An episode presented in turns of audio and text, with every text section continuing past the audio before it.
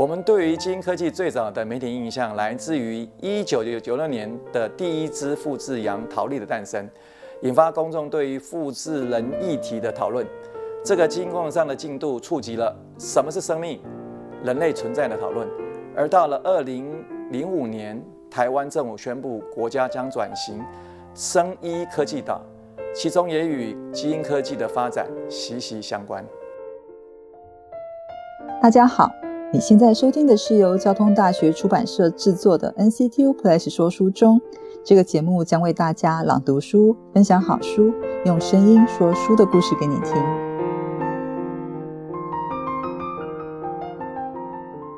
Hello，大家好，我是杨谷阳，今天来跟大家介绍一本书《台湾的后基因体时代：新科技的典范转移与挑战》。今天很高兴邀请到书的一位主编，来自交大。人设系的潘明老师，潘老师你好，你好。坊间其实我们在谈那个基因光方面的书其实很多，但是我觉得这本书很特别，它是呃由社会学、哲学、传播很多很人文社会面向切入，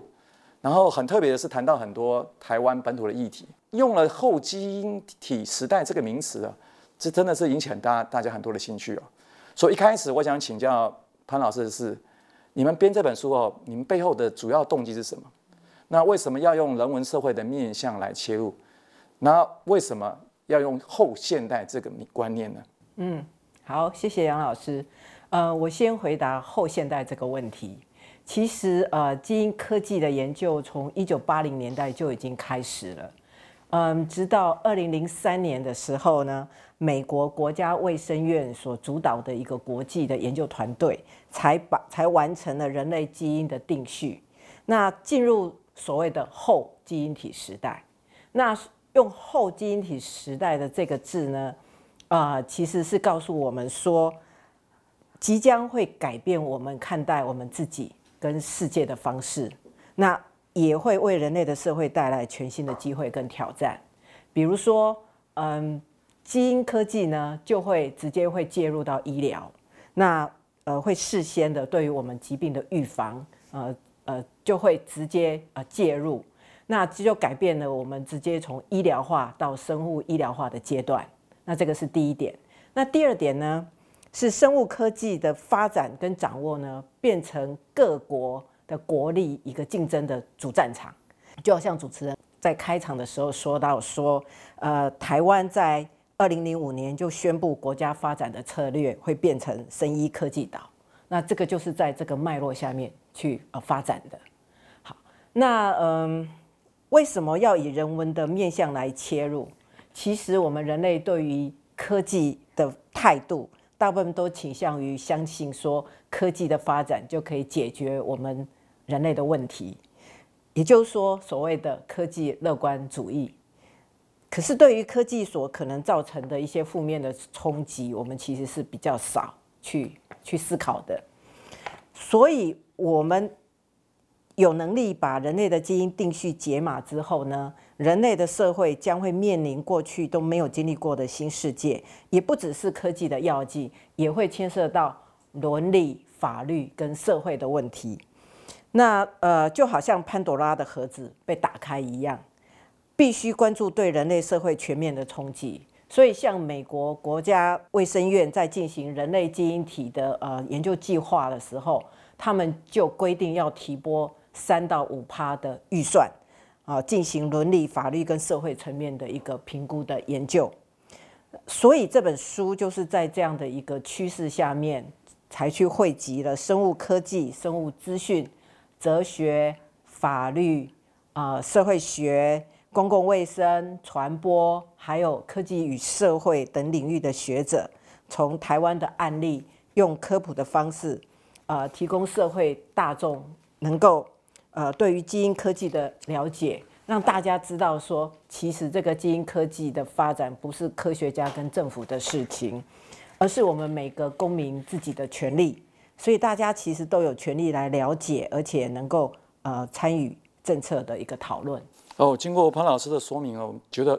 刚才用那个名词啊，就打开了潘多拉的盒子哈，就是我们有一个好像很厉害的一个科技发生了哈。那这科技的影响其实比我想象中还大很多，这个我们当然绝对要好好面对啊。所以我大概有感觉，这本书的确是他比较关注一个新科技的诞生之后，后续对我们社会的一些影响哈。那我还是从比较生活层面上来来谈哈。我想我们在我们生活里面常常有时候听到说。这个基因改造就会很多基因改食食物哈，其实我也搞不太清楚它基因改跟飞机改造怎么样，但是我总觉得好像飞机改比较好嘛，然后大概也比较贵哈。那但是有时候我们也也要不可讳言啊，有些地方它比方说农作物的生产里面，它有基改，它比较能够抗一些疾病或是说病虫害。那有时候食物很缺乏的地方，它其实其实正面的哈。那可是我们好像这个两个两边有一点点这样冲突哈。不知道潘老师你的看法是怎么样？杨老师提出这个问题哈，其实他其实就反映出说，基因科技其实在我们日常生活当中跟我们是非常非常密切的关系哦。基因改造的食物其实早就出现在我们的餐桌，还有我们的中午的便当盒里面哈。那呃，基改食物的利跟弊呢，其实本来就会因为它是用什么样的科技，然后用在哪一个层面。或者它是用在哪一个作物，或是它在什么样的脉络，都会有差别，不可能会得到一个非常简单的呃是利或者是弊这样子的一个答案。那我倒是想要指出来的是说，我们对于机改食物的知识跟所谓的利跟弊的这些判断，其实我们的知识来源大部分都是透过媒体去去了解的，这里面就会牵涉到说。在媒体在提供我们这些资讯的时候，他是选择用什么样的框架？如果媒体选择了进步的框架，或者他选择危害的框架，或者是他在报道的时候，他是选择性的报道某一些的事情的时候，都会影响我们对于机改媒体这些事情的看法。那呃，我觉得这个其实是我们在。面对理解机改这件事情，甚至我们在选择要吃什么跟不要吃什么的时候，我们自己可能要非常呃觉知到的啊一个一个部分啊。我们在这本书里面其实有一篇有关机改食物在媒体报道上面的分析，有兴趣的读者欢迎去阅读。所以对于机改食物的。好跟坏应该也没有绝对嘛，这很难讲。应该是说不小心所创造出来的另外一个问题，是我们前面没有想到的，那它可能就是一个负面的一个结果。嗯，我们可能又要面对它所创造的问题去解决。嗯，所以呃，这个时候利跟弊要怎么衡量，那就是要看你站在什么点上面来评估这件事情。所以的确很需要从人文社会观点来看待。这个基因体这样的一个事件哈，那我们跳远一点哈，我们想到基因，可能我们就看到很多打造基因这个概念哈，比方说一个很有名的科幻电影《千钧一发》，你们谈到说有所谓的理想的基因，有完美的人类哈，就是这有点像说我们以后好像可以扮演的。造物者的角色，你觉得我们的目前基因工程的发展有可能变成这样的一个走向吗？那这样如果真的这样类似性发生的话，你会怎么看待？是我们就开始应该去做什么一些防止的工作，还是说我们应该要设法去助长它呢？其实很多人都看过这个《千钧一发》的呃这部电影，也对里面的科技的一个进步是非常非常的呃印象深刻哈。那就电影里面这个基因改造人类的情节，以现在的科技而言，基本上应该是有可能可以达到了。哈，所以其实我们是已经面临到一个呃可以透过基因打造人类的时代了。哈，那面对这样子的一种发展呢，我们就可以来想象说，这个时候谁有能力去做基因改造？那有能力做基因改造的人，跟他的能力，未来会不会成为一种阶级？那这个时候，他就会跟没有能力做基因改造的人去划分。那如果社会变成一种不平等的阶级关系的时候呢？你可以想象，这种阶级关系是一种嗯，充满着呃种族主义优生学的一种不平等的一个社会。那这样子下来呢，会直接冲击到。我们民主最珍贵的那个价值，叫做人人生而平等的这个价值。那如果我们不去思考这样子的后果，而放任这样子的结果，对人类的未来恐怕是一个很大的灾难。我听到这边，我大概又心情又比较沉重啊。就是我们是以为新科技的诞生会让我们产生很多很好的后果，或是说社会比较公平啊。不过似乎只要任何的科技发生，到最后还是因为阶级，或是你的财富，或是你拥有的权利，还是会导致我们不愿意看到的后果。不过这一点可能到时候我们再回来看看这一块哈。那这本书的内容真的很丰富哈，有十五个作者分别从不同角度来看基因体哈。比方说，我们来讲其中的一篇哈，像。陈瑞老师他写的《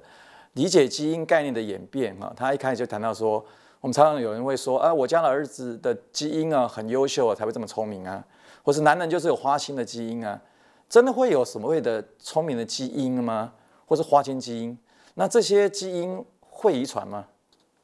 陈瑞林教授的这一篇文章，其实就是要告诉大家说。生物学上面是没有办法找到这种聪明基因或是花心基因的，所以呢，它当然不会遗传。不过呢，会有这样的聪明基因或花心基因之类的说法呢，其实是因为“基因”这个词已经不是科学专有的语词了，而是随着基因学的发展的概念呢，就深入到我们的日常生活。那我们会拿它来做一种隐喻，生活上各种事物的隐喻。那呃，所以才会说，哎，你你很聪明啊，那你是不是有呃聪明的基因啊？然后这个人看起来非常的花心，那他的花心一定是有花心基因来的，就会有生活上我们就会拿基因哦套在这种各种生活的呃呃呃隐喻的意义上面。所以呢，我们来。谈这个花心基因跟聪明基因的这件事情呢，我们应该要去从社会文化的脉络来思考，来想说为什么原来是生物学上面的概念呢，会被在社会上面会有这样的使用跟想象。所以这篇文章呢，大家如果去看的话，就会知道说，其实基因的概念是呃从一开始到后来的发展，它也有非常非常多的演变。那呃，包括说我们在日常生活当中会挪用的这样的一个概念存在。不过基因本身是跟遗传有关，然后我们大概认为某些的，比方说一些特征呢，哈，或者说我们的聪明才智，还是会有点遗传吧。这个还是一个很复杂的问题，哈。那呃，我必须说，在目前的学界里面，通常不会特别一个人的聪明才智不会通常只看。这个基因跟遗传的部分，它应该都还有很多呃社会的因子啊在里面。其实后面呃我们的几篇的文章里面都也隐约都有触及到这样的议题。其实我也蛮同意这看法，因为有时候大家把一些事情都归因到基因，有时候觉得好像也也会让事情变得有点奇怪。比方说谁做了什么事情，他说啊因为基因的关系，或者说某些事情啊他就这个样子，好像大家都可以有个理由。我们做一些事情，其实好像没有其他的规范，什么就是因为基因，所以他无可莫可奈何。这个这看法，不知道潘老师你会觉得？这个就是就是呃所谓的社会文化现象。其实把所有事情归因到基因，也是一种社会文化现象。好，然后它只是一种说辞，告诉你说我就是这样，我就是不能改变。因为我生下来就是这样，嗯，好，所以杨老师说的很对，它就是一种说辞。好，OK，好，我们继续来看其他篇文章，哈，像是里面施英文教授一个文章讲到基因化世代，哈，产前基因筛检与检验，哈，这其实很实际的，因为对于生生养小孩，这给大家父母都都很期待，但是也很大的压力，哈，你都会希望小孩子就是能够有很棒很棒的一个。所谓的一些本质嘛，那未来他有很好的发展哈。那现在碰到的状况是这样，有一对呃听障的夫妇哦，他们要生产的时候呢，人家跟他们讲说，你这个小孩本身他有聋人基因的比率很高，可他们坚持要生下来，那这会不会有一些社社会争议？甚至我们讨论说，那有什么样的小孩可以被生下来？那谁来做这个决定呢？那这个事情当然压力比较大，更是女性了哈。所以不知道。潘老师对于这样的一个事情，你有什么样的看法？就是对相当于像基因检测，到底这事情是做好还是不做好？你有什么样的看法呢？施立文教授的这一篇文章哦，其实他讲的现象，其实几乎是基因科技运用到产检的呃层面之后呢，对于那种期待新生儿的夫妻，或者是正在怀孕的妇女，所会面临到的一一种焦虑。那我们有先进的科技来进行基因的检测，可以预先知道胎儿的健康的状况，这是一件很好的事情。可是万一呢？万一如果检测出染色体异常的呃情况，那是不是要继续怀孕？其实就会成为一种道德上的难题。那因为你去选择终止怀孕，或者去生下基因异常的小孩，不管做哪一种选择，你想想，其实都是一种对一个生命的存续的一个重责大任。好，所以这个其实是一个压力非常非常大的一种状态。那施立文教授的研究，其实他有他他就发现说，台湾的妇女大部分都会选择终止怀孕。这看起来像是个人一种非常自由的选择，我这是我的自由意志，我就这是我愿意所做的决定。好，可是事实上呢，这样的选择是反映了社会当中一种优生文化的价值观的一种道德判断。我为什么这样讲呢？像刚刚我们听到的那个例子，这一对呃呃呃听障的夫妻，呃看到呃知道小孩是有聋人的基因的时候。他们还想要把他生下来的时候，他们就会遭受到社来自社会的质疑。那为什么社会会质疑他们？那就是因为他们没有按照社会主流的价值去去去去去进行选择。所以，对于怀孕的妇女而言呢，伴随着进进行基因检测所会带来的，有可能是让他们把他们推到一个社会的前线。让他们成为是道德的承受者，好，那这种压力跟你你都没有去做基因检测来比较起来，可能是不相上下的。就看起来基因检测好像让我们反而没有那么大的自由，虽然出发点是为了健康，其实后来后续问题还还蛮还更大哈。所以到底基因检测这个事情到底要不要做，本身好像也是一个蛮值得讨论的议题啊。要不要做，跟做了之后会怎样？其实我要强调的是，它不是一种工具上的使用，不是一个社会上的啊，它并不是一个科学的问题，不是一个技术的问题，它还牵涉到社会的问题。那个后面的问题才麻烦，知道跟不知道，呃，其实都是一件非常非常呃，不是一件轻松的事情啦。我必须这么说。那我们来谈谈其他的面向，哈，好。那基因跟族群一直都会有一些关联性嘛，哈。那甚至哈，我们常常有时候讲到统独，因为讲说，也许如果有所谓台湾民族的基因，那我们大概也很有独立的这个证据或是支持，那我们可以这样做哈。那不知道，因为潘老师本身在这个客家文化学院应该有很多相关的这个呃研究或讯息哈，你会怎么看那个基因跟族群的关系呢？我们平常其实会用体质啊、肤色啊、外表这些特征来理解人群。那我们看到人群这些不同的差异的时候，其实这些差异并不表示说你看到生物上的差异就表示它有基因上的差异。我觉得这一点是要先让大家了解的哈，因为科学家已经从基因的分析当中告诉我们说，我们人类共享了百分之九十的基因的变异。族群内的基因变异，只有不到百分之十呢，才是族群之间的变异。那你想想，我们人类又是不断的迁徙，不断的呃混混血繁衍，所以是不可能在生物上面从基因来做人群的区分这个的的这件事情的，这是科学家已经非常非常确定的事。好，所以呢，在社会科学上面，对于族群的概念。我们采取的是一种自我认同的社会建构论的观点。那对于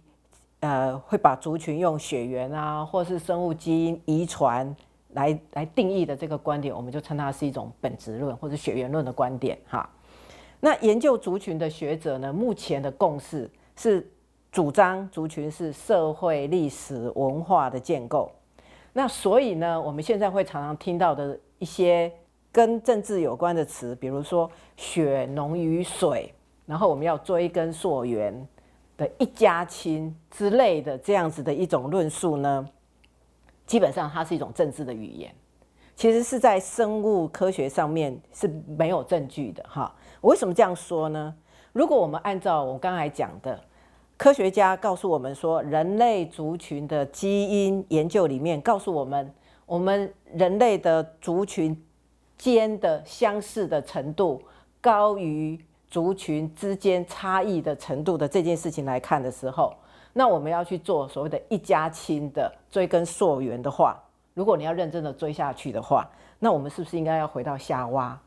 就是我们所谓的共同的母亲的这个身上？那也就是说，追到那边的时候，其实就是我们的人种跟黑猩猩的那种物种差异了。好，所以呃，面对杨老师刚才讲基因跟族群这样的问题的时候，我觉得呃，我们在这本书里面有特别一个部分，就是在谈呃族群基因资料库的问题。那我觉得呃，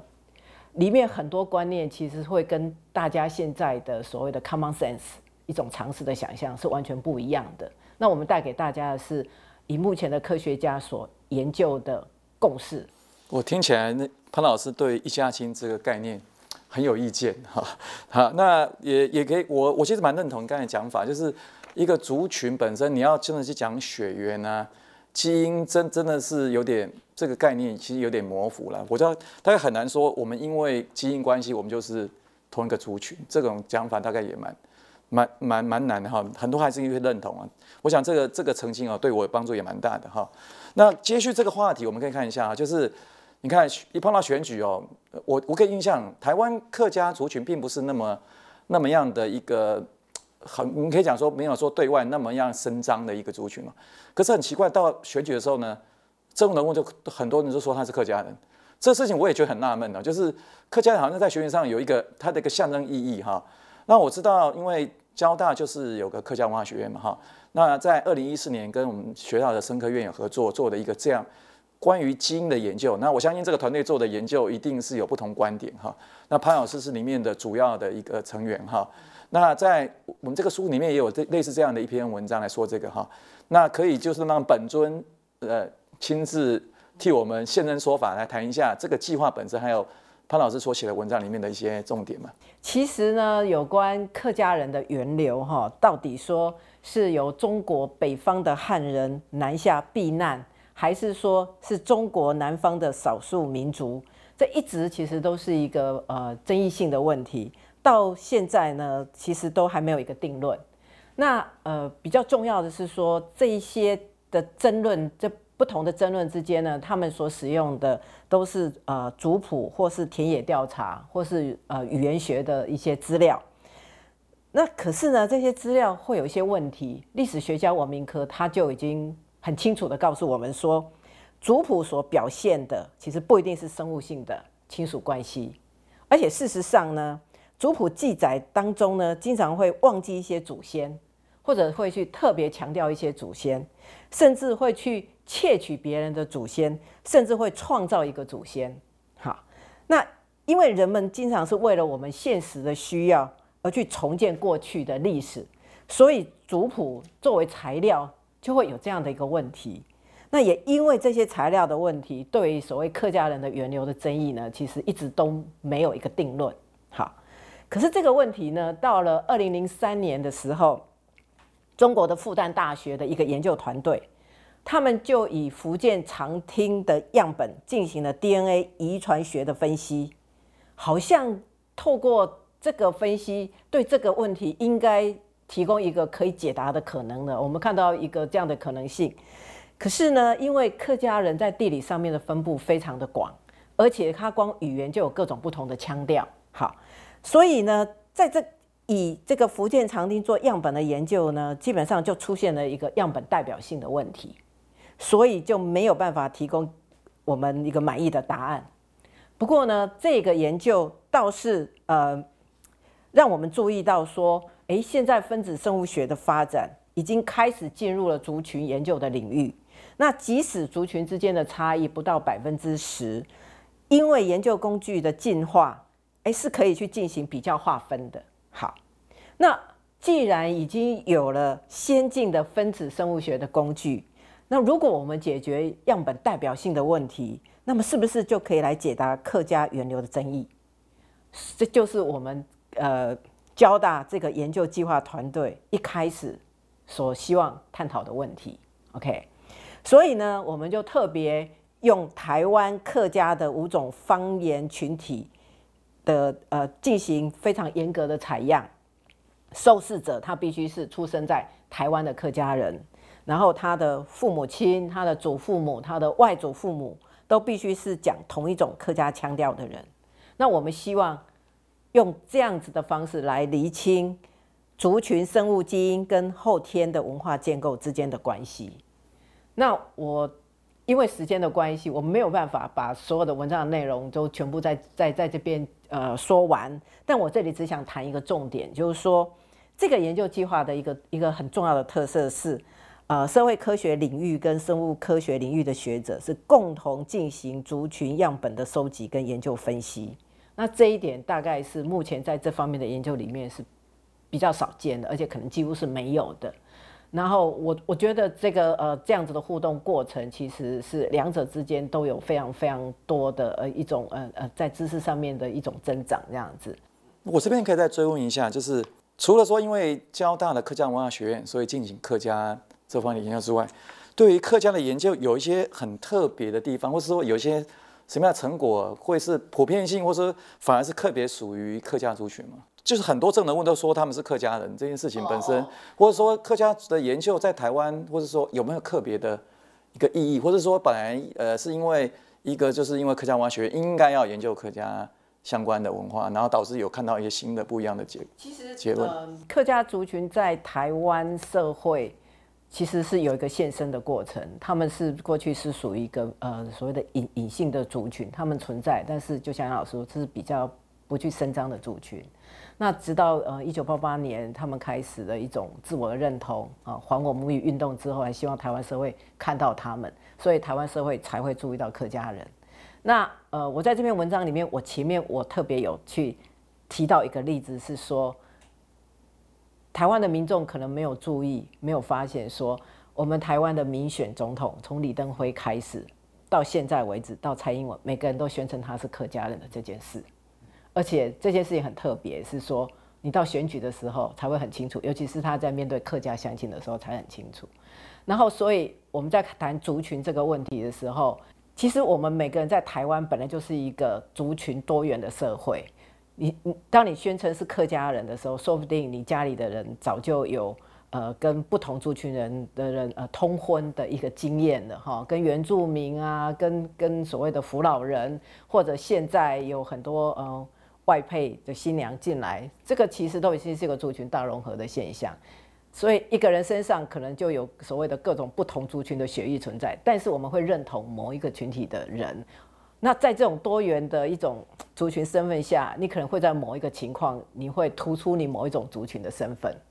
所以我觉得在客家学院里面，我们在看族群的时候，我们比较是。呃，用这样子的方式来关照或去理解目前的一种台湾社会的一种呃族群的现象，然后这在这里面就是我从就会你就会看到，其实这个其实是一个建构论的观点，这就不是一个非常本质论的观点，因为你如果谈本质论的话，你身上的学艺不会只是留着一种族群的血液嘛，哈。应该是不可能的啦。所以这样研究其实还是有它的一些一些普遍性的部分哈。另外一个，我想我们对台湾来讲，就是台湾另外就是原住民族群哈，也是在我们台湾的社会好像变成它也有一个所谓某种的特殊地位哈。那蔡友月教授的文章谈到天生赢家，从四大运剖析原住民运动基因的再现与迷失哈。他提到就是好像我们认为。但也不只是原住民，我们认为一些运动比较好的人，好像也是归因于基因嘛，哈。那台湾的原住民的确是运动场上的表现很杰出，哈。所以把这个基因跟这个他的表现就连在一起了。那甚至还有一个名词叫做米田保血型啊，这个对我来讲还是很新的一个名词，哈。那这样这样的一个关联，这样的一个连接，第一个是它有合理性吗？第二个是说这样的连接对原住民是正面还是负面的呢？其实蔡友月教授的这篇文章哦，他就指出来说，我们把原住民族在运动场上的这种优异的表现呢，把它归因到基因呢，是一种迷失，哈，这是他的结论。那首先呢，米田保血型呢，虽然在台湾的原住民里面有比其他的族群有更高的发生率，可是其他的族群也有啊，哈，那。可是这我们能不能够用说我们在观察上面的一种因一种关联性，就看到原住民然后运动表现很好，就直接归纳在因果上面的一种关系，恐怕是言之过早。因为呢，可是我们为什么会用这样的方法想象？因为主要是我们对这些事情的理解是是从媒体，然后媒体呢在线的方式又是用一种化约的方式，把原住民族的一个运动的杰出表现呢归因到他的先天遗传。那这个时候我们他就会误导一个社会大众，会把族群的概念基因化、本质化的一种想象，那反而忽略了这些运动员是透过。非常辛苦的练习，还要有很好的训练的制度跟良好的培养的环境，然后才能够达到现在的成就。那可是这样子呢，会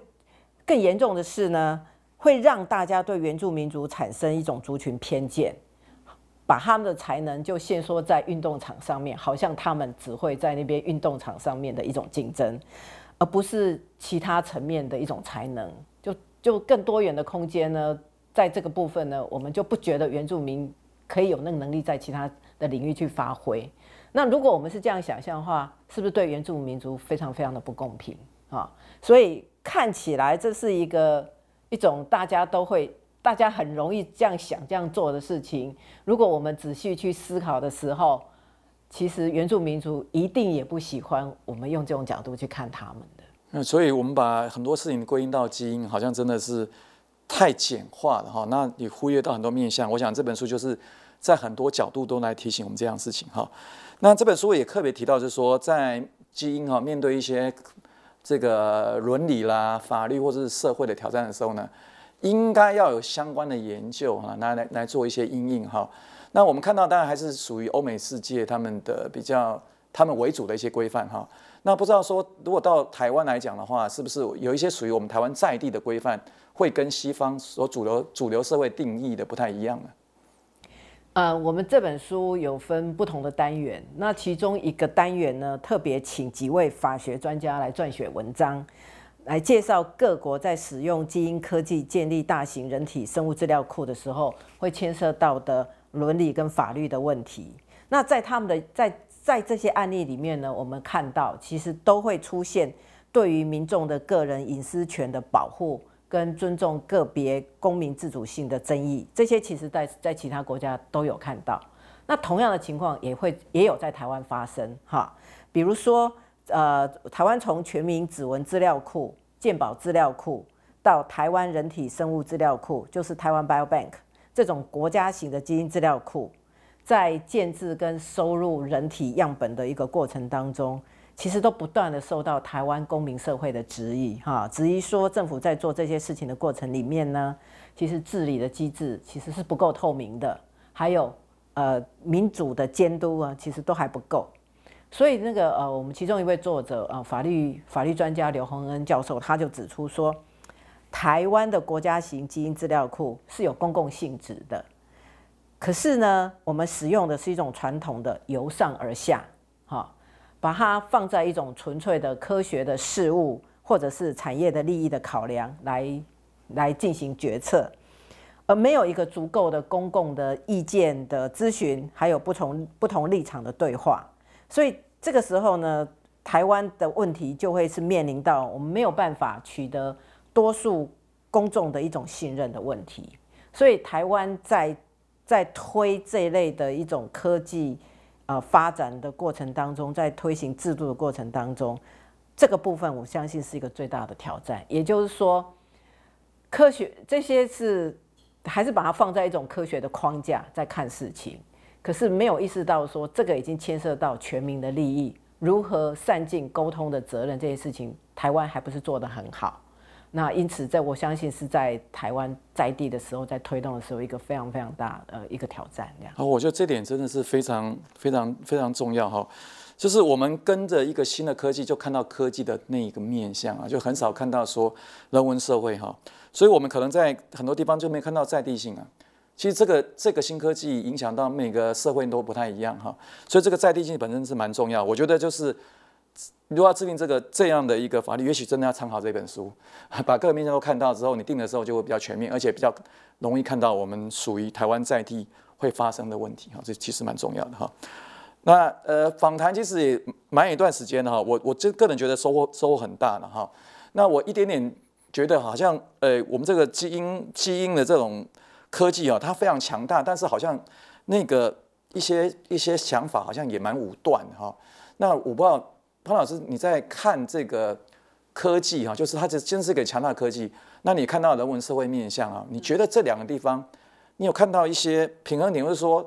它真的是一个？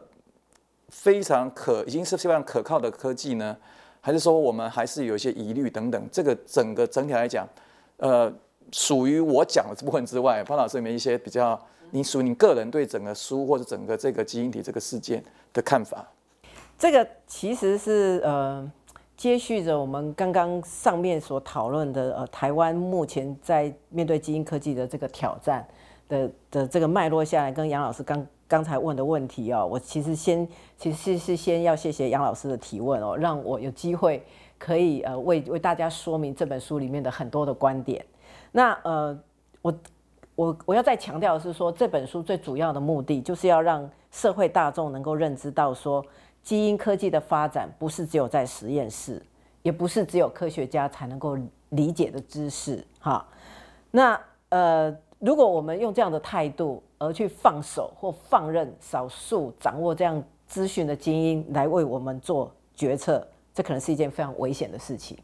那呃，所以我们才会想要说，就让不同领域的专家啊，用科普的方式来告诉大家说，在后基因体的时代，这些基因科技如何跟我们的生活产生关联。像我们刚刚就提到了，连你餐桌上面所吃的食物，然后产检要不要做，对不对？啊。然后，嗯，这些大型的呃生物，呃，人体生物资料库在收集的过程里面，说不定很多人都已经贡献过你的样本给国家了，哈。甚至你在运动场上跟你比赛的人，你会不会很 care 跟你比赛的人是不是原住民？因为如果他有一个那样子好的基因，你会认定他有好的基因，是不是你就不会想跟他比赛等等的？就是在这些的现象里面。其实都已经跟我们的日常生活产生了关联了。那这些知识不是我们不能懂的，而且呢，我们也有权利被告知现在发展到什么程度，甚至我们理解之后呢，更应该有机会去参与或去介入这样的一个政策的制定，因为其实跟我们每个人都有关系的。所以呢，我们。应该要打破所谓的科学跟非科学，哈，我们不要把基因科技就放在科学的领域，就就是让让他们去处理就好了，不是的，而且这里面不能这样划分，我们也不能去划分说啊，这个是生物的，这个是人文社会的，这种所谓的二元对立的单一逻辑，我们应该超越，好，那应该用一种很多元的整合的方式来看待这种潘多拉的盒子被打开之后的机会跟挑战，所以我们这本书的。的一个呃编辑，其实就是希望让社会大众知道这件事情正在发生，而且大家都能理解，而且大家都有权利去参与这件事情，才有办法让这些科技的好好的帮助我们，而不是